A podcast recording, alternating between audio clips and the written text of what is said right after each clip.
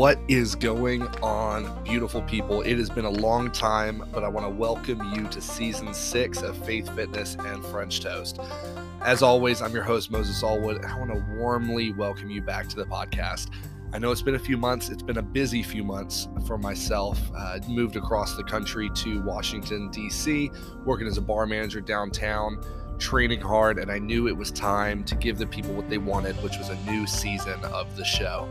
As you well know, the purpose of the podcast is and always has been simple to encourage, empower, and inspire athletes of all walks of life in their strength endeavors, faith walk, and of course, their best options for post workout late night meals. This week, and to start off the season, I sat down with, if I'm being honest, and no offense to any other guests I've ever had, my favorite powerlifter, Andy Huang. You can find him on Instagram at that huge Asian guy uh, a prominent member uh, of the powerlifting community, as, as I'm sure you're aware, uh, a big name for Iron Rebel uh, and so many other major companies. And a man who's just known for never quitting. Uh, he's 37. He's been training in bodybuilding and powerlifting and has become uh, an influence for so many in the sport. So I'm honored to release this episode for you guys. I hope you enjoy. As always, you can hit us up on any social media Instagram, Faith Fitness Podcast, myself at Big Mo Powerlifting. You can even go to Facebook if you're old enough to still want to use that. I appreciate you guys deeply. Big love. Enjoy the show. Andy, what is going on, man? Welcome to the show. Hey, not much. Thanks for having me. Yeah, man. You know, uh, I know we were chatting right before, and just kind of said it's a it's an honor to finally get to meet you. I said uh, ever since I started lifting, uh, I found that huge Asian guy popped up on my explore page, and I was like, this dude looks like a fucking animal. Uh, so I'm glad that I've finally gotten to get you on the show and, and hear a little bit of your story. Um, kind of on the front end, I mean, I feel like the obvious question is, you know how was the showdown? Uh, even before we jump into the very beginning, I know you're coming off a competition. You ch- chatted about it with John um, just last week on Two Bros One Shaker Cup. Um, how are you feeling? Kind of a couple weeks after it's happened. Uh, I'm feeling great and very like optimistic, and just kind of like happy with powerlifting for the first time. Not the first time, but for since a long time ago because I've just been dealing with injuries for like almost three years or almost yeah over, over two years for sure. And I, you know, I've talked about it many times, but I just, at my age, I'm 37, and I was kind of like starting to come to grips that like I might have to like start preparing myself to, you know, just think about life after powerlifting or be semi-retired. I don't know if you can retire, but just think about that, that stuff.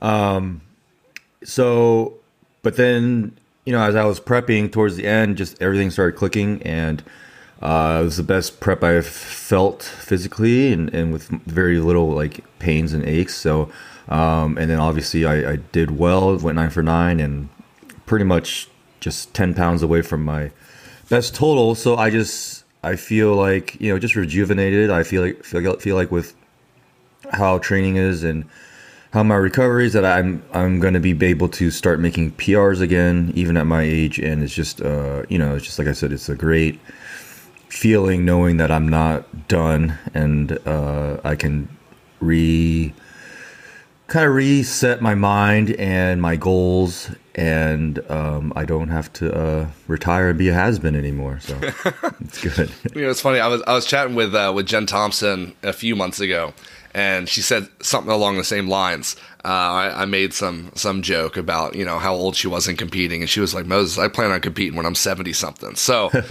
I, I, think that it, that is the really cool thing is about powerlifting, especially. I mean, in so many other sports, there is there's like an age cap. Like you hit a certain point, and it's like ah, like if you step back onto the field or the platform or the court, like you're fucked. But in powerlifting, I mean, you got what's his face, that like 80 year old dude that's still deadlifting like 40, 400 something pounds. And yeah. so it's, yeah, it's unbelievable. Yeah, it's, it's like obviously like I can't compete at this the high level, you know, forever. But you can, yeah, for powerlifting, you can always compete, and um, you know, there's also like wage categories and stuff too. That's kind of fun. But um, yeah, I, I, definitely don't ever plan on not lifting or anymore. So, um, but at this level, I I think uh, you know, there's always a there is definitely a a time limit. So, um, but I guess mine's not running out not yet. yet. So yeah, not yet. Uh, well, I know you've been you've been competing in powerlifting for a few years now, but you didn't necessarily start in powerlifting. You started in bodybuilding, if I'm not mistaken. So, what was kind of your trajectory in even getting involved in all this in the first place? Uh, well, even before bodybuilding, there was just. I mean, I, I, played football in high school and a little bit in college, and then um, right after that, uh, I just got involved in personal training. So I've always been involved in the gym and lifting my whole life uh, since I was 15, so over 20 years now. So um, but I missed competing, so that's when I started bodybuilding, and um, and it just so happened like it was just I was in the gym lifting, and some uh, uh two guys they're older, they're like 40s. Um, they just saw me lifting, and um, they just started talking to me and saying, you know, I'm pretty strong. I should try powerlifting.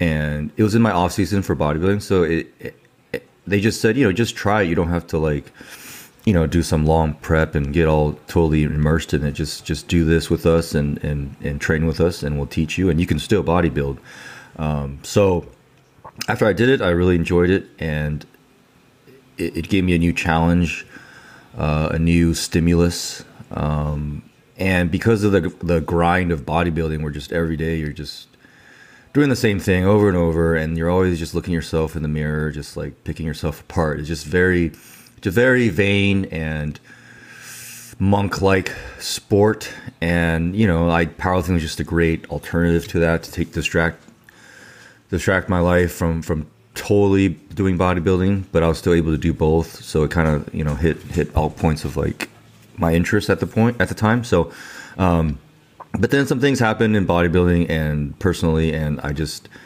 and and powerlifting took off. So I just went with that and just kind of stuck with it. So the trajectory was within the first year and a half, I, I became number two in the world. So it was just so fast, and of course, with all this early success, you just think you're untouchable and you're just going to break all these records, and and that's you know that was what my mindset was at. But um, um, but then I just competed too much, too fast, and didn't get enough time to like rest, and I just started getting all these injuries, and kind of that's just where you know my last few years have been. But um, that obviously it taught me a lot, and I'm glad like it went through it because now I know how to personally make my career longer, and then I can also teach other people this too. Yeah, I, I mean, I remember. Uh, I mean, it was when I was in college, um, but your current performance with your groin, and uh, I, I, think it was the first time I think I'd, I'd watched you compete, like quote unquote live. live. I'm sitting in the yeah. back of, of, some graduation thing. I'm like not paying attention, just watching everybody lift. But because yeah. um, it was the same meet that Briani, you know, first hit that huge deadlift, and mm. I, I, saw you pull the groin, and I was like, oh, there's no way this dude finishes this competition. And then you just came back, you did it anyway. And I remember the. Uh, I, you did the edit with that Kendrick Lamar remix. Yeah. Uh, and Bro, when I tell you, I spent 18 months trying to find that stupid remix before I like finally found it. Because I was like, oh, man, like it. I wanted to use this on an edit. And yeah. it took me for like I, I thought this, I was like, it can't be that complicated to find this remix, but it, it just it was impossible. Oh wow. So I I had the video like saved on Instagram. Every once in a while I'd come back and be like, oh, okay, that's what it sounds like. I'd go back, I'd look it up. And I think it wasn't until like three months ago during a prep I finally found it. But I remember that was that was the first thing I was like, man, like this dude gets hurt and finishes a competition, but I know you've battled with so many different injuries. H- how the hell have you overcome? Like, there's plenty of people who are going to get hurt and are just like, you know what? Like, I- I'm a step back. What What was the thought process in just continuing to to push through regardless? Um, I I don't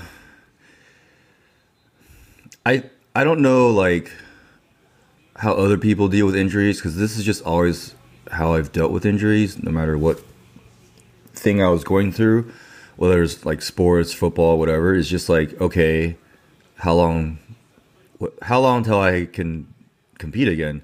Right. So it's never a question, unless it's like, you know, like some like doctor saying you can't lift anymore. Like, I think even then I would still try. But, you know, just one of those things where like if you, if I lost a leg or something, that'd be different. But these have all been, you know, soft tissue for the most part, like soft tissue or you're, you're tearing ligaments, muscles. Um, and I just know that you know that's that stuff you can heal. You might never be 100% the same. You have to adjust things, but it was just anytime it happened, it was just always like, all right, what do I have to do to get to get myself on the platform as soon as possible?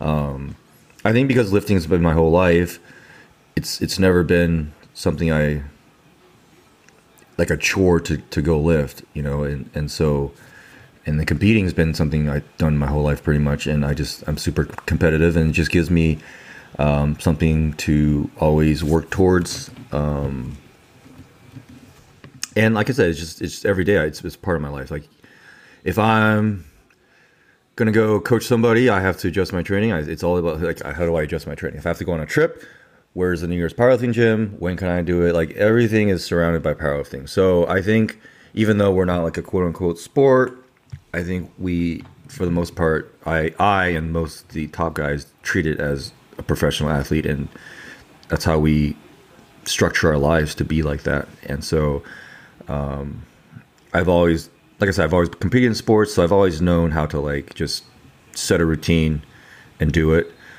and um, it's just so ingrained in me. So um, anytime I had an injury, just let's get back into it because I've always loved competing and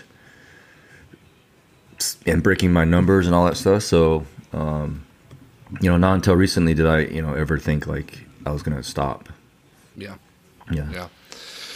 Well, and you know, I, am almost on on the flip side. I mean, you you started with bodybuilding. You're like, ah, like I think I'm going to change the pace of powerlifting, and I, am doing the polar opposite right now. So, our our mutual connection, of course, being Kaylee Borges. Uh, you know, she took over my you know nutrition a few months ago. We became very close friends, and uh, somehow along the way, I got talked into doing a bodybuilding show. Yeah. Um, and so I, I'm doing my first even thought process of considering um, the hell that I'm about to walk myself into to get onto a stage. Yeah. Um, but I'm, I'm curious from someone who, who has been there. Um, especially for beginners who are stepping in. I know a lot of the gym bros that are, are just going into a gold or a 24 hour fitness or whatever are looking for the aesthetic, they're looking for the cut, they're looking for the size, much more of a bodybuilding style training.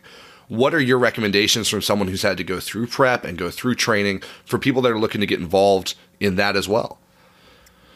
Um, okay, so the first thing I, I would either talk to them about or, or caution them about is you have to know your why and like why you're doing it. Um, like if you're doing it just because it's like trendy and the, the thing to do, or that's because that's what like that's what you follow on Instagram and you just think it's fun. Uh, it can be fun, but it's also very demanding, and there's gonna be time, many many times where you question yourself and you're you're struggling and you're hungry and you're tired and and if you don't want to you know have a lot of setbacks or, or even quit then you need to figure out before you even do it if you like why you're doing this um, because if, if it's not for the right reasons it's not it's not strong enough to carry you through a prep mm-hmm. secondly you have to at least be a pretty organized person because of the daily uh, requirements from measuring your food, counting your food, eating your food, the timing, the lifting, the cardio.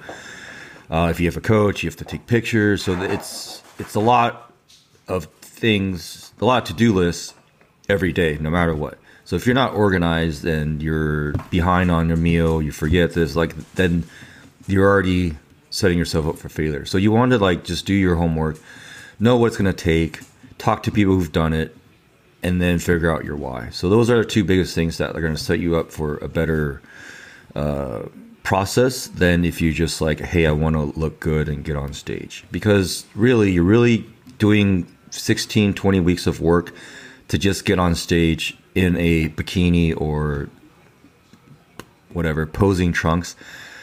And it's like 30 seconds or a minute, and then you're done and then a lot of people get this like post meet kind of like i'm sure uh, a little different but like if like uh, women who have a wedding they dream about their whole life they plan it afterwards it gets like this depression. Same with the, the competition right afterwards you're like especially if you don't do well uh, there's just this lull of like what do i do next?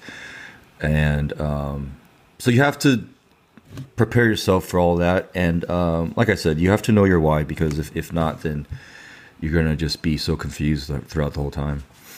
Yeah, yeah, and I mean it. I mean even more so than powerlifting. I mean, I, I feel like there's so much more, especially online. Like, I mean, the sport's blown up so much more since social media's taken over. I mean, for all of them. I mean, CrossFit, bodybuilding, powerlifting, the whole deal. I feel like there's loads of people who are like, oh my gosh, anyone can go powerlift. But there's not people who are saying anyone can go bodybuild. Because at the end of the thing, like a powerlifting meet, like, yeah, you could go squat the bar, and everyone's like, "Oh my god, yeah, like you you did it," and that's awesome. Like I love that element of the sport, but I don't think I've ever come across someone that's like, "Oh, just go on stage and just see what happens." No, it's it's it's unless you want to get embarrassed. I mean, like, Right. There's people who show up and they don't look totally in shape, uh, but you're not going to have someone who just comes off the couch and gets on there and and looks 40 per, 30 percent body fat either. But um, but I think there's also another like uh, another factor to that is also getting on stage and like being in public, like Yeah. putting yourself out there like that to be judged. Like you're literally being judged, not based on like, you know, if you're doing a spelling bee, if you spell this right, if you do a powerlifting bee, if you lift this, this is like how you look Yeah. and what they think of you. And it's like a whole panel of people, like literally in the whole audience, just like judging you Yeah. and that's that's a weird feeling you know you're you're you're putting yourself out there to be judged and you know if if, if you've never done it you, you could it could you know really mess you up a little bit Yeah. Well, and especially like, I mean, you got the whole body positivity thing, Yeah. um, and everyone's like, oh, you know, everyone strong is strong and whatever, like all the different stuff. But that just doesn't translate to a state. Like, no I know so many people go into powerlifting because they want to find somewhere they can be included, and, and the judgment isn't there. And so it is interesting just the just the harsh contrast between the two. And then you've got the other one, which is I'm going to create a god, and if I'm anything less than a god, I'm fucked. You know, like it, it, it is just, and especially coming off the Olympia just a few days ago, um, of watching someone like Chris Bumstead just go on and just, I mean, otherworldly, just dominate the stage. Uh, Yeah. That it is. I mean, every every young dude's like, God, I wish I could look like that, and the reality is, ninety nine point nine percent of them will not, um, and that's that's a hard truth to swallow for people that want to reach prominence.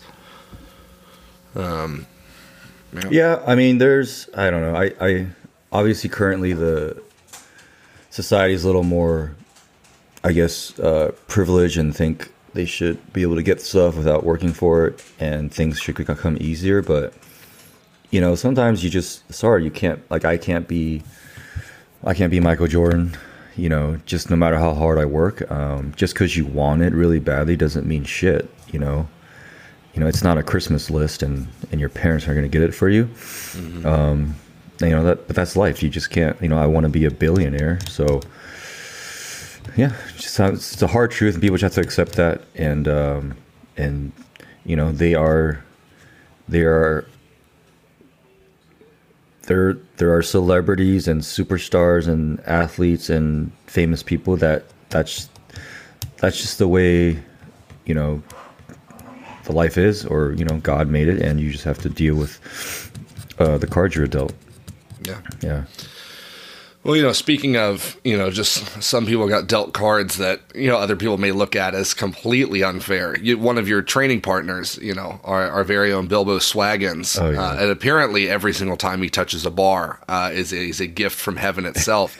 um, and on the other side, you've got Ken. So Yeah. you've got you've got two dudes who are just monsters. Ken, who apparently has no right to be as good as he is, but just rocked up and is just a monster. What what's the training environment like there at SoCal? Even just for the three of y'all and, and the squad that I'm sure observes, you know, y'all's interactions. How does that even just throttle your own training? Yeah, so let me let me paint the whole picture. So like SoCal is a, a coaching gym. So uh, ninety percent of the members there have have to be coached by somebody, whether it's like in person or online. Uh, and, and and then we have like open gym memberships for people too. But so there's a lot, a lot, a lot of newcomers and beginners and very few intermediate, and then some of the coaches they've competed a lot too. So honestly, it's, it's kind of funny because a lot of these people don't even know who John is or I am, and the weight on the bar is so big to them they don't know what's over 400 pounds. They just see a Right. lot of red, so they don't. It a lot of them don't even pay attention to us, which is like it's just kind of funny. Like here we have like two, three of the strongest people in the world, and and then these people are just like eh, whatever. yeah, right. Everything over 400 just looks heavy. Yeah, There's no difference. heavy. Yeah. right. So, um, and which is kind of cool because like they don't really like bother us. They don't fanboy us. So it's like we we just can do our own thing. But but yeah. So before even before John and and Ken, I was just lifting with like one other uh, training partner, and he wasn't uh, like super strong or anything. Just and then even before that, I had another one. But like none of these two are like national level or super strong. But the the th- one thing I wanted about from a training partner is just someone who's always there and worked hard and um, and is just dependent. So I was successful doing that before John and Ken. So no, you don't have to have a all time Hall of Famer lifting partner to be successful. Um, you just have to show up and work hard. Uh, but when um, uh, so so John moved out here because of because of a girl, and I was very happy to hear that. And she trained at our gym, so um, so it was awesome to have him, you know, come out here and live with me. And of course, the first few months is just like, what the fuck, man? Everything he does is just like like when you start a prep or you start like something you have goals you're like oh i want to hit this i want this but like doesn't mean you're going to hit them but john lays them out and he nails what he plans. But he's also not super greedy. He's very systematic very linear. So it's like oh this this next prep i want to just start five kilos more than when i started the previous prep. So he's very smart about it. So and he's very conservative. So that's i think that's the key to his uh, success also is just having a big picture mindset like i'm lifting for the next 10 15 years not just for this next meet. And that's what's great about john um, and then also just how he can just keep making progress on all three lifts every prep. And that is amazing to me um, but also like i said he, he's a great training partner because he shows up and we give each other feedback and we work hard and we have fun. And obviously we're really uh, one of my best friends so that's always great so that that was about a year, and then um, and then one day because of COVID, uh, Ken was always lifting at like LA Fitness or in his uh, basement. He has a gym, and he's a former uh, water polo player, track athlete, and he's just one of these guys who is very rare. He just he just loves training so hard that that you don't have to teach him hard work. It's just instilled in him. And he's one of those guys who will go to the gym for like five hours, and I'm not even exaggerating. Like I, I've seen him at the gym before me. I left, and then my friends were like, "Oh, Ken was there." I was like, "He's still there." It was like five hours. So he's just, you know, you can't teach that. And obviously, he has the genetics where he's 6'1, 6'2, 300 pounds, like 12% body fat. It's just crazy. But you combine his genetics, his hard work, um, and that's what you get. Um, so anyway, so it's COVID, and you know he can't go to LA Fitness anymore, and he just randomly heard about SoCal because he lives in the area, and so like me and John show up, and this guy's like, we see him, and we're like, who the hell is this guy? He's fucking huge, and then immediately I was like, if that guy's strong, he's our new training partner, and it turned out he was really strong, and um, and he was, you know, he was allowed to join us, and yeah, ever since then I, I started uh, coaching him, and it's just it's just taking off, and I'm I'm very, I think obviously I'm very lucky to have both of them. Uh, one guy that I can learn from and just compete with, and then one guy that I'm teaching, and I'm hoping to like, you know, not breed him, uh, create the next the next John Haack, Yeah. uh, quote unquote. Um, and it, it's really great because they he's he's very humble and works hard, obviously, and um, you know I can't wait to see what he does. And he's you know he's only been he's only done one meet. yeah. Yeah. Yeah, I mean he he I think is the same thing. I, I think he just followed me arbitrarily off of some episode I put up. Okay. And I was like, oh, who is this guy? And I like clicked it and I was like, Jesus Christ! and and I, I, it was just like a thousand pound trap bar. Like it was something. Oh, yeah. And I was like, where did this dude come from? I was like, who? Yeah. I've never heard of this guy. And then you know he started training with the two of y'all, and I'm like, well, you know, fair enough. So Yeah, I think that's what's great about powerlifting. You don't, you never know when the next freak will come out, yeah, and I just, you know, we're lucky that it came out next to us. But um, I think it's good. I think because of powerlifting, it's growing. I, I hope, you know, obviously there's more women coming, and there's more, uh, more people joining, and I think, you know, these great athletes who compete in high school and college, and even like pros, once they're done competing in their sport, they're you know they're still competitors and they're looking for something to challenge them and, and take up their time. And I think uh, powerlifting would be a great is, is a great um, transition for them. And you know, hopefully more and more people join and we just see more and more freaks and, and the sport keeps growing like it is. Yeah. Well, so kind of switching trajectories a little bit. You know, I was doing my my background research um, as I do on all my guests, mm-hmm. and uh, I know you're you're a little bit of the nerd uh, as well. Uh, yeah, yeah. You're you you can you know you dabble. Uh, you got your anime and your books. So if we if we remove the the the gym from Andy, yeah. What what what does it look like behind the scenes? What what is relaxing and just zoning out and just being a human look like for you? Yeah. Okay. Well, like today, for example, it's Sunday football season, uh, and we're in the West Coast. So the moment I wake up, it's like it's whatever eight nine o'clock. But football starts at ten here. So Sundays for me is, uh, I just be so lazy. I'm so lazy. I don't even like get up to go get food. I just DoorDash it even though it's, it's it could be five ten minutes away. So I'm I'm eating, I'm watching football, and I'm doing programs. I do all my I still coach. Uh, I coach about twenty people, and so I do all my programs on on Sundays. So on and off, I'm programming all day, uh, doing client feedback and whatever, working. Um, and then eating and just just relaxing. Uh, we I have two dogs, so I might go walk with walk with them. We're taking them to dog park, um, and then so that's a typical Sunday. And then we'll, we'll, and I used to do grocery shop, but then, like I said, I'm lazy now. So uh, I do Instacart. So it just it just saves a lot of time for me, and um, and I like that. And so that's a typical Sunday. Um, but then as far as like entertainment, I, I like to watch. I watch all the streaming channels, uh, Hulu, uh, Amazon, and Netflix, all that stuff. Big like I watch. Every, I probably watch every movie. I'm a big movie watcher. Um, anime i'm not i used to be more of an anime watcher but now i'm not i just don't have time to like sit there and watch like half hour hour episodes and, and binge watch it as much um, what i do is i do read a lot more so i'd read on like they're called light novels um, they can be manga they can be uh, whatever short stories or, or novels so i do that it, it i do mostly do that at night when I go to bed. It just helps. I my mind races a lot, so it's it's takes it makes it very hard for me to go to sleep. So reading those, it, it distracts me, and then it slowly just gets me sleepy, and then I eventually fall asleep. And then I also wake up multiple multiple times a night sometimes. So I will, if I can't sleep, I'll read that, and it just helps me go to sleep. But uh, it's always going to be like martial arts, like super power level up superhero overpowered. Like I'm always about that.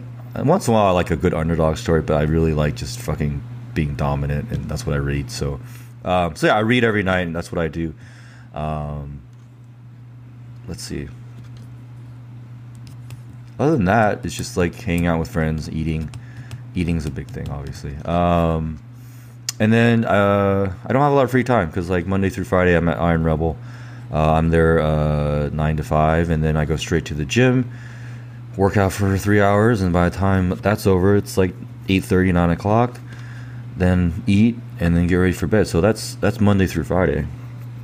That's so, a full week. It's a full week. That's a that's a full which I obviously I can relate to. Yeah. Uh, it's it's a full deal. You know, it's funny. I uh, you know I, so I grew up overseas. My, my parents were missionaries, so I grew up in Ireland, and uh, you know, I came back. I was born in Tennessee, came back for college, all that. But because I moved around so much, I never really got into the whole college sports stuff, even uh-huh. really in college. I helped start the powerlifting team at, at Liberty, but I never really cared about football. Then I move into you know the hospitality business, and uh, we started a fantasy football league this year. And now, bear in mind, I don't know the first thing about football, but I, you know, I knew 12 names. So we're like going through the draft, and I'm literally just picking people whose names, you know, I some way recognized. Uh, and so that, that's all I have. But my general manager and I, this this is happening live as we speak for everyone that's listening. My general manager and I are competing against each other head to head today. Okay. Uh, this is the most anticipated matchup. Um, I would like to say, for the record, I'm currently winning, but then I have Antonio Brown on the bench, and he's already gotten me 22 points, uh, and oh, that's oh, no. pretty devastating. But um, you know, I, I, I have really, I think I've I've enjoyed. It's kind of along that same track of how powerlifting is just a million different people with a million different backgrounds doing stuff. Yeah.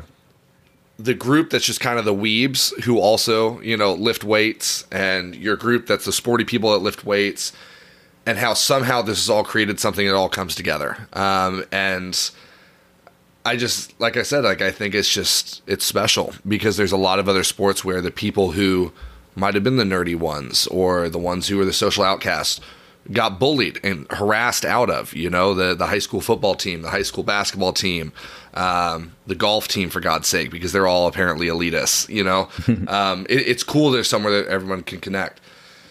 Well, I also know you know you're you're a big foodie. You have to be to be in powerlifting. So, what does the Andy sushi order look like? Because I know that you're a man who can fiend after some sushi.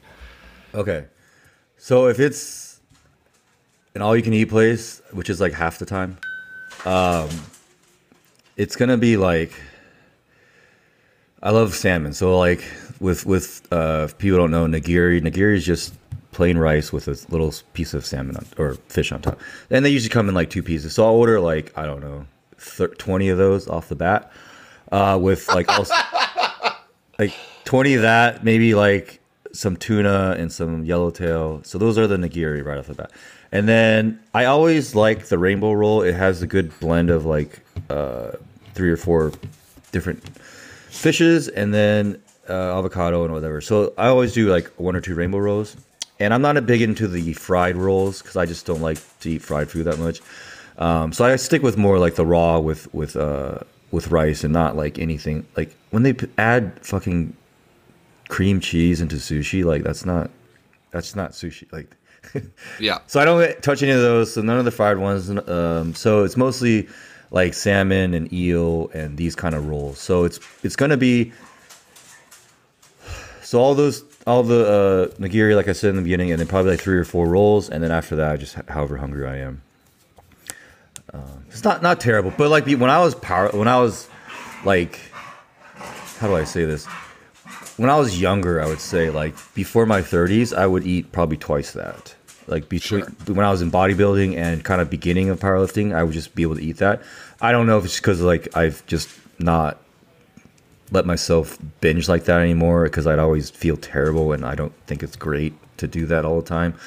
Um, and I just you know my age and just my metabolism, but I just I can't eat like that anymore. Yeah. Yeah. There was a. Uh, I spent a year out in Salt Lake last year, and there was a uh, all-you-can-eat sushi places. And dude, when I say, and I'm sure you know this, they're vicious, man. They they they like the whole. If you can't finish the last plate, you know, you pay the Oh, yeah. exorbitant whatever. So I feel that sushi's a slow burn. Yeah. Like you can just pound back something, and then it all hits you at once. Yeah, right. I think the rice just starts expanding in your stomach. Yeah, the rice hits you, and suddenly you're like, ah, if I eat one more of these things, like I'm gonna hurl. So my first time going to one of these places, you know, I'm just I'm packing stuff down, and we we made that third order or whatever that oh, we yeah. got in, and as it's like placed in front of me, I think to myself, I was like, there's there's no way in hell that this is gonna happen.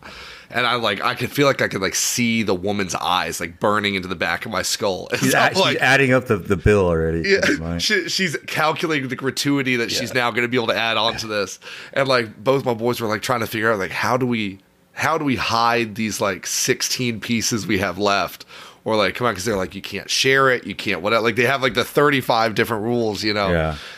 Um. So I think we ended up like putting them all in like our pockets or whatever, like walking out, like dispersing them. And like, let me the- let me the- tell you the secrets. Okay, number one, if you when you hit that point, uh, have some like ice cream or something sugary because that'll stimulate your appetite again. So that always helps. Um, and just wait a little bit, have some something sugary, and then you'll be able to eat a little bit more. Um, hopefully, if there's a girl there, she has a purse, then you just grab a bunch of napkins and just throw them in there, or you grab a bunch of napkins, put them in there, put in your pockets, go to the bathroom, and just flush it down the toilet. right. Boom. There That you is that, yeah. yes. look, look like I'm flushing drugs. You know, the, the toilet is just a little pieces of the yellowtail. You know, oh man, Uh, but it is. I you know, uh, even growing up, like I always knew like sushi was going to be I just knew it was anabolic, just in my head. I was just born thinking that, and Right. it's. I'm glad I picked a sport where it turns out I was actually able to apply that into something. Um, well, I know another thing about you that I think we share in common is your hatred of heights and flying. When did you? When did? Where did this source from? When did you know that this was going to be the bane of your existence?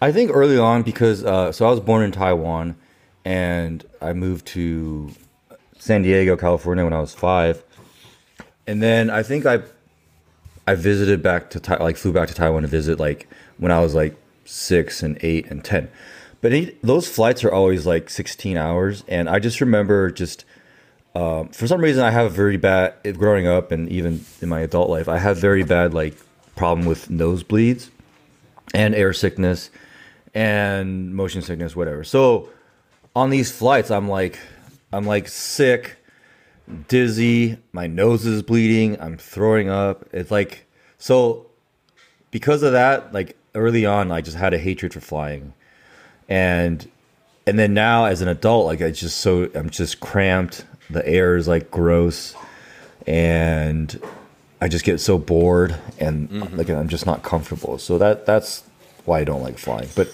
luckily I don't. Uh, I'll take a Dramamine, so it helps with my motion sickness, and I don't have the nosebleed problem anymore because I got my nose, my both my nose cauterized, so it's burned, so that hasn't happened anymore. Although sometimes I miss it because I was known for like massive nosebleeds during these big lifts Right. Um, but mm-hmm. it was a big mess. So, and I know it wasn't like the most healthy thing, but uh, but I mean, it turns out it was just like uh, it's, it's an allergy thing where like my capillaries were just so dry, and it's, it's dry here in California. Even when I woke up and like took a shower, it would just start bleeding. So it's kind of like the dryness. And if I want, if I was very like diligent, I could just put like uh, moisturizing like whatever cream on my nose every day, and it probably would have went away. But it was just easier to just get cauterized. So. And then, uh, and I, like I said, I just never liked heights then, and then roller coasters were just never a big deal for me. Um, but this year I overcame that when uh, with John and, and my girlfriend and, and people. We went to Six Flags, and I went on, I guess, probably the scariest ride there. It's called X Two or something. I can't remember, but it was just like the whole. It's like an hour long wait. The whole time, just like just anxious and just like I don't, I don't want to do this. I don't want to do this, but but I did it, and I'm very glad I did it. Uh, I'll never do it again, but uh, but I will do like less less scary uh, roller coasters now. So I've been on a few since. Yeah, you know, I feel you know, when I was a kid, uh, you know, East Tennessee, you know, ours was uh, was Dollywood, you know, Dolly Parton's Yeah, yeah. Um, theme park, and uh, I think I was like nine or ten, or maybe even younger. Might have been like eight, and they came out with uh, this ride. It was called Mystery Mine, and you know, most of it was like inside, you know, this little like mine car thing.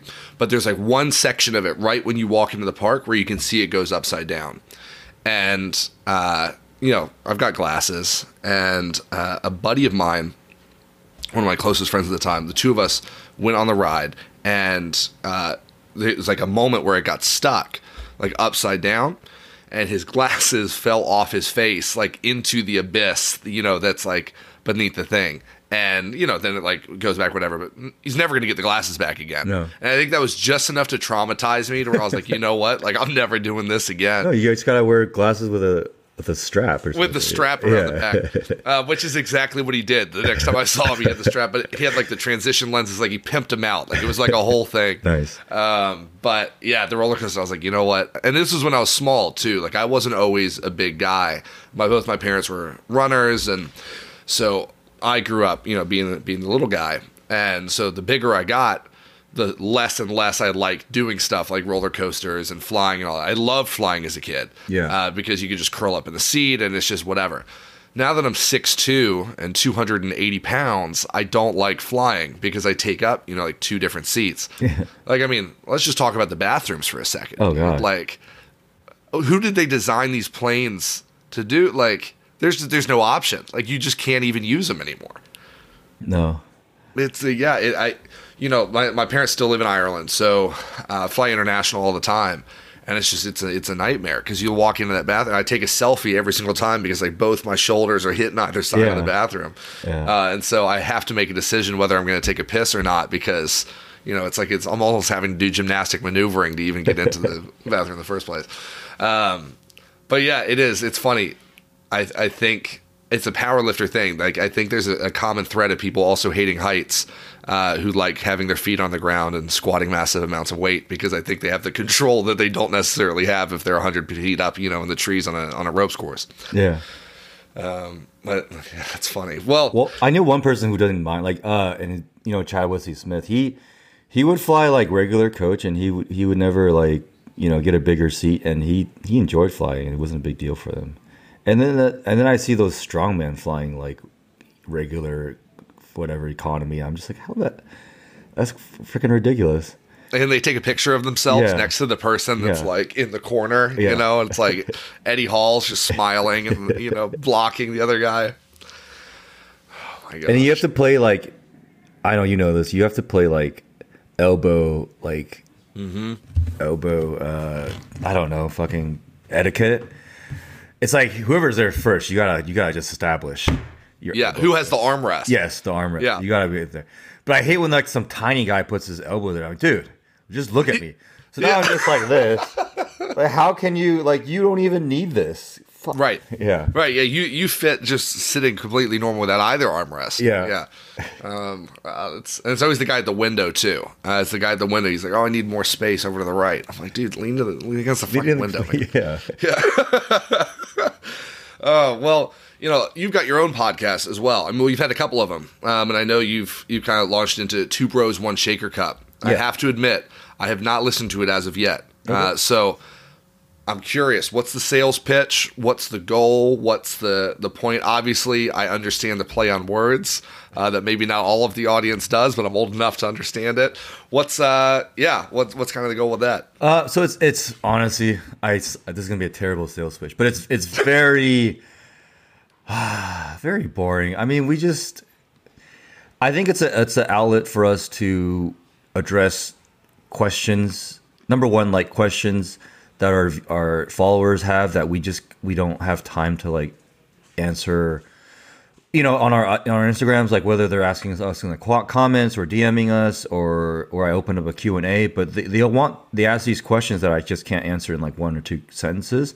Right. You know, like how do I increase my bench? Okay, like that's that is a a novel that I could write. So, um, so that's a way to like interact and and, and just inform our guests about or, or answer questions uh, in long form and and just be more thorough. Um, and then it's a it's a opportunity for for us to just talk with our powerlifting friends and and kind of do what we're doing now. Is get to know them better. Hopefully, pick out stuff that's not just you know powerlifting related and, and get a more personal level. And obviously have fun and talk shit and stuff. And then obviously people want to know about you know me, but mostly John's like life and style and prep and all that stuff. So that's pretty much it. Uh, you know, we try to make it a little different. Like John has like this segment every time called "Fuck Mary Kill" with people, you know, familiar with that. But uh, you know, we have we ask our guests that, and we have different you know topics every week. And uh, but you know, I, I started off. It was just it was just something to do, um, something to uh, another outlet to to spread our our our whatever popularity and and and um, gain new followers that way. Um, I like talking. It's not. I like answering questions and and helping people out. Um, but we have no real goal to it. I mean, we we kind of just we're not very consistent with it. Um, I I think two years ago or a couple years ago it was more popular, a lot more. Uh, like with Mark Bell and, and doing his YouTube and all those casts, and that, that was very, very, uh, you know, I was listening to podcasts all the time, and and now there's just so many out there, and I feel like we all talk about the same thing that um, it just kind of take the kind of I don't know, we're just not as motivated anymore. Um, also because like it's not like we're trying to make money off it or anything, so. Um, the same with our YouTube. Uh, I have I have a YouTube. I haven't posted on it in like years, and um, we just I think basically we just don't have time. Uh, John has a full time job. Like people think he's just a professional powerlifter, but like there's really no such thing. All but if anyone were to make money based off earnings of winning meets, that would be John. He could. Uh, but you know how long can you keep that up for? So uh, John has a chemistry degree and he's an engineer. So like he has a regular like full time job, and so do I.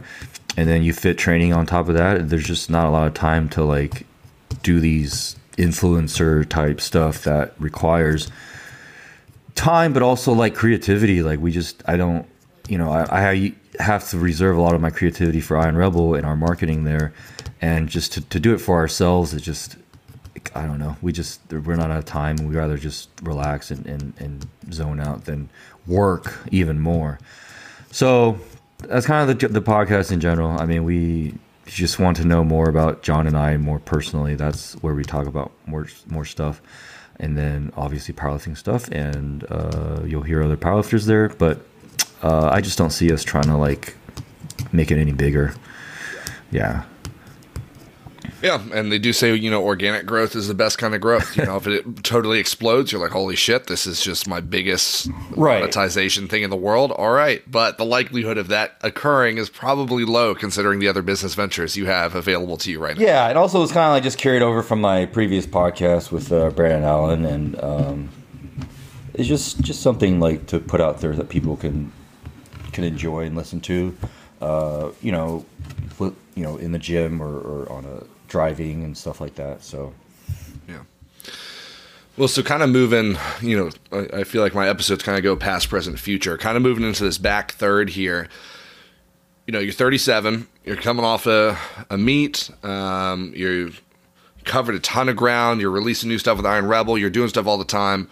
What's what's next? What are you hoping? You know, as you even look at the next 10, 20, 30 years as you look at a legacy, you know, in powerlifting, the, the stamp that you want to have made, have you thought through that? Have you considered what you really want to leave behind? I hate to say behind because it sounds like you're gonna fucking die, but like, what what's the mark that you want to leave on the powerlifting community? Um, well, I I kind of look at like other people out there who've had like a good, good, good, good, quote unquote good career and but have a better or still be successful after their sport.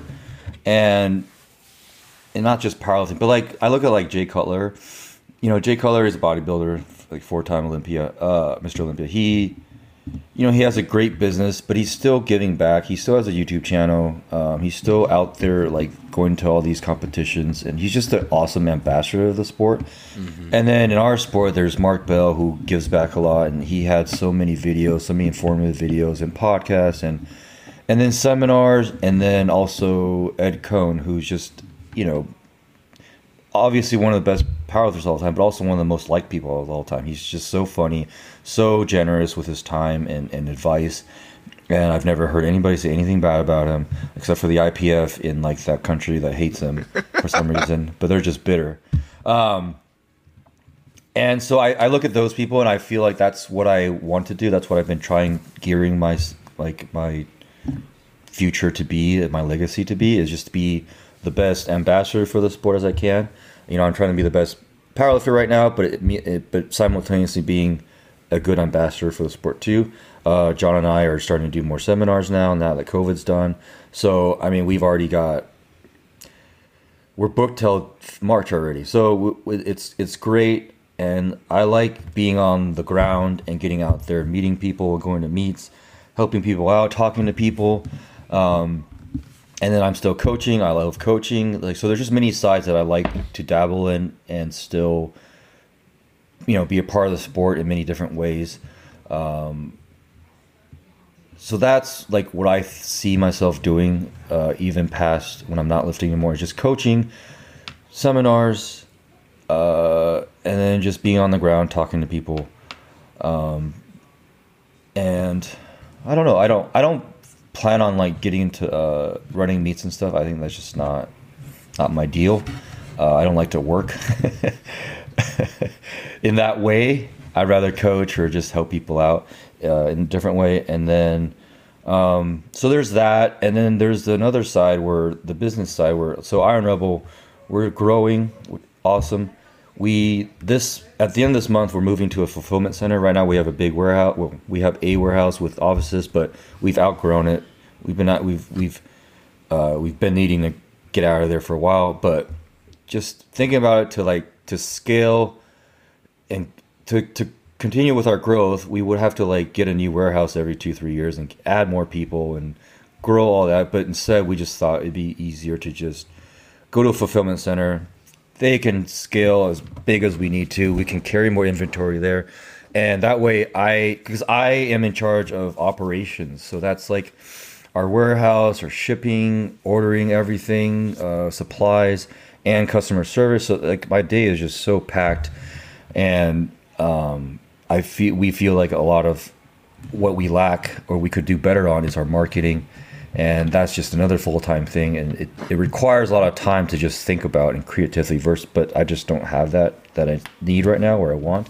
And i want to be able to so we uh we sponsor i don't know 30 40 meets a year but i can't get out there and like have a booth there and, and talk to people there. So that's another another way of us giving back or me giving back is to sponsor these meets, whether it's with like money or supply or gear or best lifter certificates, gift cards, and then I want to be to be able to be out there and and and be at these meets too.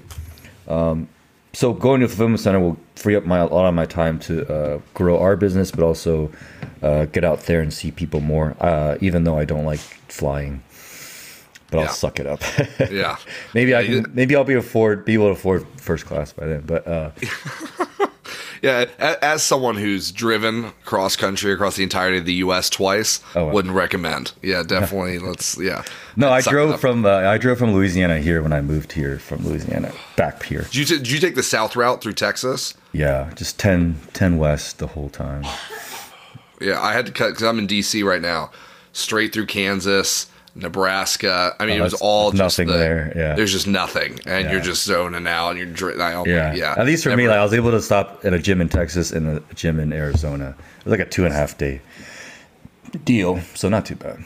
Yeah, that was the one breakup on the way back. Because I went with some friends on the way over. On the way back, I texted uh, JP, and so he let me stop by at Strong. I saw Hunter and you know, went on and, and stuff. So it, that is the nice thing. I feel like the longer that I'm in the community, you know, there's always people, like in all the major cities. Like there's always going to be somebody. You just have to get through the eight hours of cornfields in between the cities to, you know, ac- actually get there.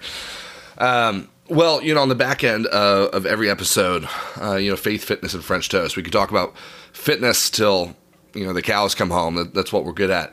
But I think what's made this show at least a little different than the millions of others that all cover the exact same topics um, is looking at how the community connects with each other. Um, and this question of faith and this question of breakfast, which is my absolute favorite, um, I think have been a cool addition on the back end. So, first question I got for you, um, you know, just even as you look about, you know, controlling a big business like like Iron Rebel and you know expanding the community and, and giving back, you know, what role, if any, is your own personal faith played in just your outlook on the sport and your role in it in general?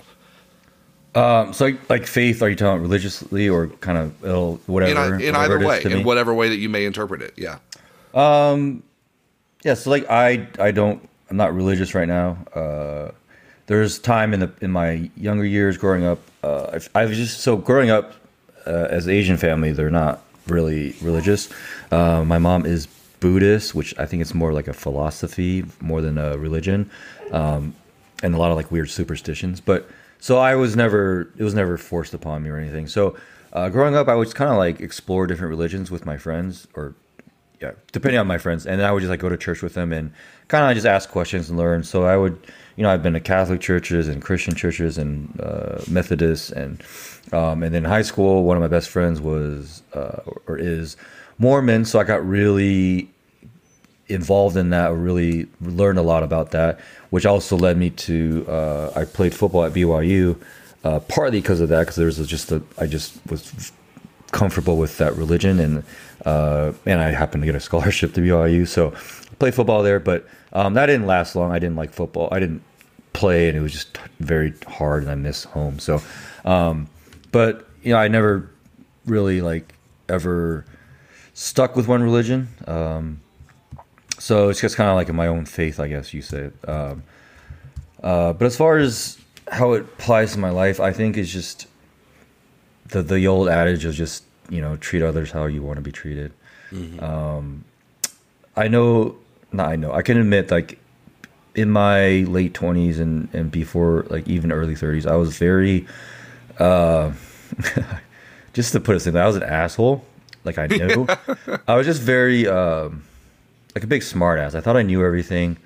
Um, I've always been like, even among people my age, just I just felt I was like like a little. I acted a little older, a little more mature, but that also you know made me think I was you know smarter too. So I've always been an, I was really like an asshole and sarcastic and put people down and and made fun of people. Um, but you know something happened. Uh, how long ago? I don't know, six years ago maybe.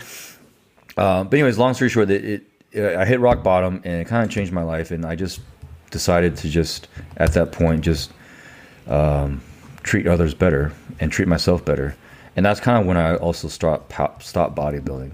Um, bodybuilding overall, like it, it was fun, but it was also very toxic, and I lost a lot of friendships and people because of how it made me act and feel and um, just it was just a, a, bad period but also made me learn a lot of things so um, i'm very glad it happened because it changed my attitude towards everybody in life. So nowadays uh, you know i just try to try to be someone who is liked. Yeah. You know i'm not trying to please people but also you know i don't think i have any enemies in the powerlifting world not that i know of anyways. Um, so, you know, not that I'm like actively trying to please everybody, but I just feel like it's better to be nice or don't say anything at all. Right. Yeah, that's good.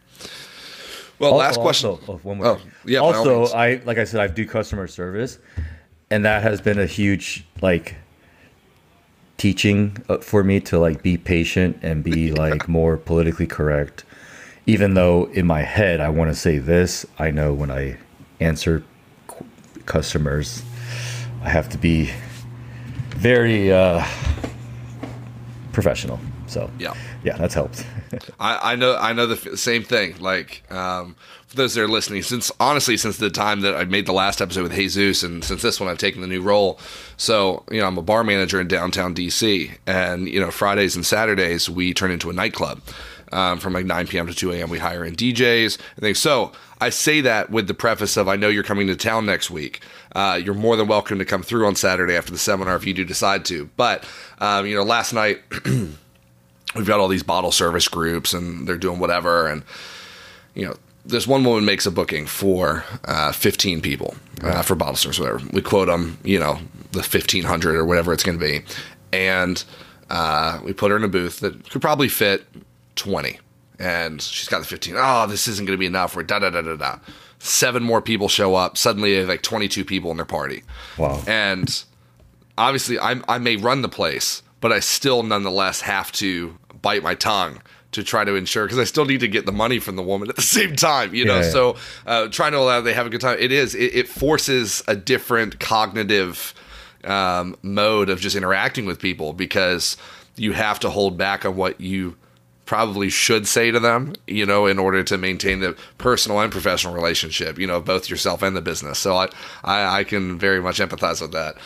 Um, well, so the last question I got for you, um, and this is, of course, the fan favorite, uh, is that a French toast? Uh, I'm a big breakfast guy. I could eat it at any point during the day. It's just my go to. So, my question for you is this What breakfast food holds king above all else? That for the rest of your life this was the go-to, what would it be? Ooh. And you don't have to give like a powerlifting like, oh, I would eat eggs with oatmeal. Like, no, uh, if it's just anything, regardless of diet. So it's funny because uh, I just I ordered breakfast earlier, and I think this is a, a really close tie because what I ordered was an omelet, a meat lover's omelet, and then a breakfast burrito. So I feel like I uh, I order omelets more often because they're more popular and like there's always like four or five of those like standard like mm-hmm. the, the, California omelet, the meat lovers, whatever. But as far as the burrito, I think it's harder to get down like well. I've had so many shitty burritos, uh, breakfast burritos, and they don't always have like the meat that I want. It's always like sausage or bacon, which which is good, but I, there is a part of me that I like to eat like more uh, like a like a uh, a steak one, but mm-hmm. that's not as uh, as common. So I would definitely I think I have to say like uh, an omelet with hash browns. like I like potatoes, but hash browns are like my ideal preference or prepared way. So yeah. Okay. Yeah. Okay. I, I don't like sweet stuff that much. I'm not a, a big uh, Really? sweets guy. Yeah, I'm more of a savory guy. So like, you know, if I'm snacking, it's gonna be chips, not something sweet.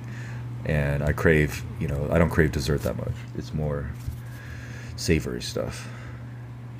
Yeah, you know, I, I'm probably similar. I, my my sweet tooth isn't dessert; it's like soda, and I think part of that was the Utah thing. Like it, like the, just as you know from BYU, they got all the soda shops, right? Oh, dude, yeah. Um, Soda and ice that- cream. Soda and I, yeah, like those. It's just it's a strong like combo, separate. Both of like it's all it's a good look. But like I'm never like oh my god, like I could really go for like a tiramisu. Like that's just like not something that I really care about. Right. But if I'm like man, like Dr Pepper would really hit right now. You know that's that's the bane. So that's the thing that sucks about going to a bodybuilding prep is that's not, that is not an option. No. Um. But uh, yeah, I could. when do you plan on competing? So the goal is we're looking at June. Uh, Okay. There's a, a Tennessee state champs, and Kaylee is going to do it alongside me. Um, well, I say alongside me. Obviously, we're not going to compete against each other. That'd be a very unfair advantage for her. Um, but uh, but it's in Chattanooga as Tennessee state champions. It's either the first or second week of June. Um, Okay. So if you decide you want to jump back on stage, Oh no. I I'm never- just saying it, it could be a it could be, pretty- be a power play for sure. Yeah. So my my biggest, I wouldn't say mistake because it just happened the way it is. My first competition, I just, I picked a day or I picked a a competition, and I picked a coach, and I think I just didn't um, give enough time Yeah. from like you know a prep standpoint so i think i just contacted my coach so my coach is my first coach was matt porter who uh, if, if people in the bodybuilding world know he was a really good coach but he unfortunately he died uh, probably two years ago of heart complications. Uh, it was it was genetic. It ran in his family so it was unfortunate but he prepped a lot of like you know be, uh, amateurs and pros. Um, but he was known for like having clients who were super conditioned and um, and he gave a lot of free information so i was just a big fan of his before i started. That's why i hired him. But i think i hired him with like 12 or 14 weeks out. And i was like 255 pounds but i was probably way too fat to start a prep quote unquote prep so you know it was one of those things where uh, breakups make bodybuilders Yep. yeah, so like I had Yep. broken up with a girl, or she broke up with me, and I just took it hard. And so I'm like, you know, I'll show you or some shit like that. So I decided to do a bodybuilding show, and it was just, it was the hardest thing I've ever done in my life out of everything I've done because of how conditioned he wanted me to be, and um, and I just wasn't in a good good starting point. But to, to I wanted to win, so I'm like, I'll do whatever it takes, and we did whatever it took. And I at one point I was doing cardio three times a day. It was fasted in the morning for like an hour, over an hour. And at lunch, sometimes I'd go to the gym and do like a HIIT with like a bike, so like you know super fast and you know HIIT training.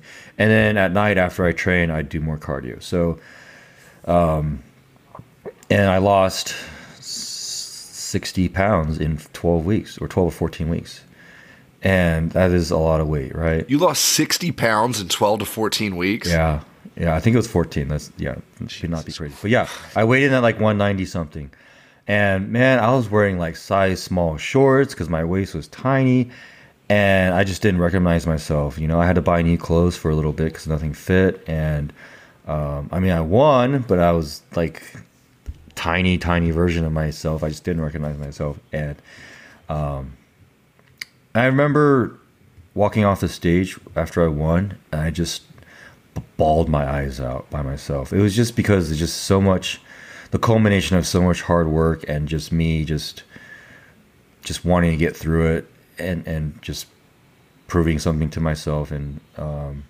and I did it and I was happy, but it was just so much emotion and um, but yeah, I, I advise people don't jump into a bodybuilding show unless you know you have a coach, you're prepared and, and you're ready for it. Otherwise, I mean, I could have just not showed up and not be as lean and not won, but that's not in me. So I wanted to do whatever it took, and I, I won.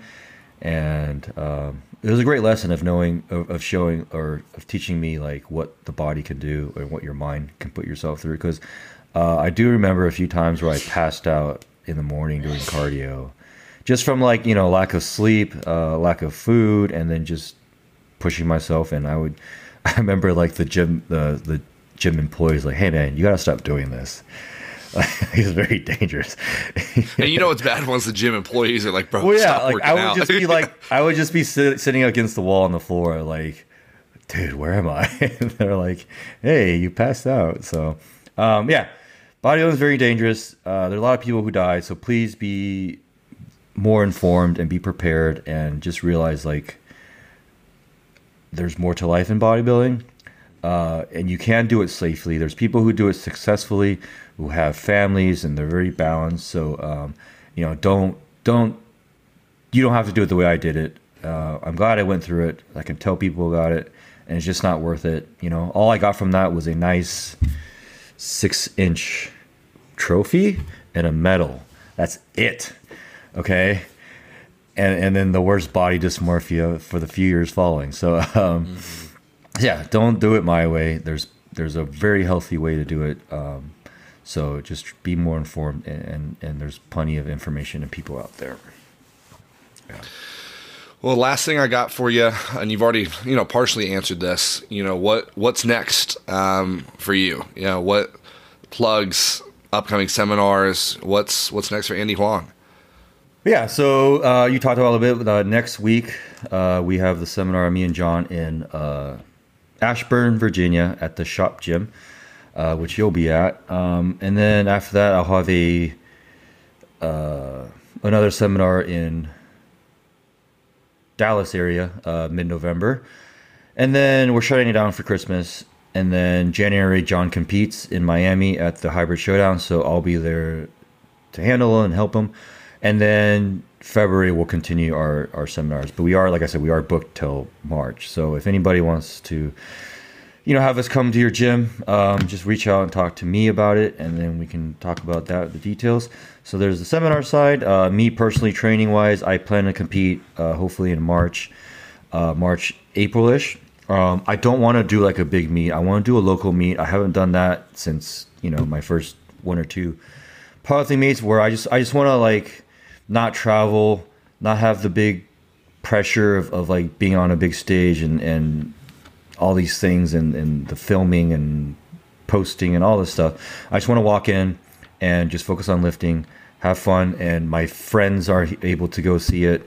You know, I'm not traveling too much, and um, and then after that, I plan to do the showdown again in September. So that's uh, so right now off season. I feel great, no injuries. Uh, I think uh, so. My coach is Ryan Silva, who coaches Hunter Henderson and a bunch of other people out there. Um, we have a good game plan. Um, so very excited to progress in my off season there. Business wise, like I said, Iron Rebel, we're moving to fulfillment center, and we're to continue, you know, coming out with great things. We're we're moving into more lifestyle stuff too. So we're coming out with flannels and uh, compression shorts and cool stuff like that. You know, expanding outside of just powerlifting and bodybuilding. Um, so that's good. Coaching, coaching. I'm coaching. I'm maxed out. Like uh, the other day, I posted a story because I was able, I wanted to take on like two people, but I got like 20 inquiries, and so I ended up taking five people. So uh, if you guys want coaching, uh, I'll open up every once in a while when when my my client list goes down, but other but most of the time it's I'm pretty busy, so that's uh, not something I can really predict on when I'll be able to take people. And then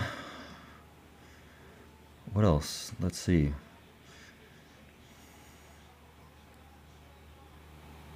Yeah, I think that's pretty much it. yeah. Awesome. Yeah. That's, that's, a lot of good stuff. That's yeah, there's a, lot, lot coming up. I know. Um, and I think it's exciting. You know, the last year and a half, I feel like so little has happened. You know, for especially just in fitness. Um, just I mean, COVID shut so much down. You know, especially all the controversy of gyms staying open or being closed and everything else. So to actually have upcoming events and everything, it's it's exciting. It feels like we're getting the ball rolling again. You know, with a showdown in January and Go Strong Clash in February, and yeah, I feel know. like there's there's bigger meets every other month now, which is yeah, yeah, it's great. And it's huge. It feels like it, it's it's even it's spreading out the big lifters a little bit more. Um, and it's allowing there to be enough quote unquote big platform opportunities for even novice and intermediate lifters, even if it's just a day one. I mean, it's not necessarily a qualifier. So yeah, I think uh, I think with the uh, addition of all these like bigger meets, quote unquote, it gives a chance for the I would I mean I guess I call it second tier lifters where they're not like maybe they're not the top 10 in the world but the 20 the 15 through 40 that maybe don't get the the recognition they get because they're competing with the other guys and then they get all the pre- all the, the love. Now they can do these other meets where like you know m- most of the bigger guys aren't going to do these meets then they get to be the centerpiece and the showpiece and, and get more love that way too. Yeah yeah yeah it's all a good way to just make the sport bigger which is ultimately what we're all looking for yeah um, well, folks, this has just been uh, a great conversation with Andy Huang. You can find him, of course, you already know this, at that huge Asian guy on Instagram. Um, of course, Iron Rebel as well. Um, you can find me, Big Mo Powerlifting, Faith Fitness Podcast. Um, if you're streaming this on Spotify, be sure to subscribe to us on every other possible streaming platform that we're also on because we're on all of them, uh, even if I didn't sign up to get them on them. So uh, stay tuned. Don't know when the next episode is, uh, but we'll look forward uh, to catching you guys next time.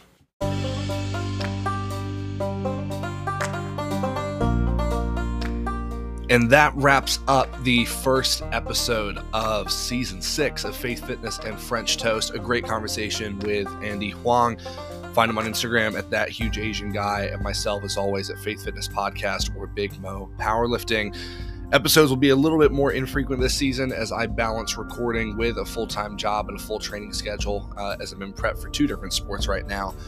But you can be sure that there are even bigger names coming up uh, and some great episodes, a lot of interesting conversations from a ton of people from a ton of different walks of life.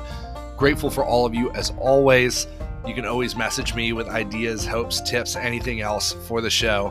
And with that, we'll see you next time.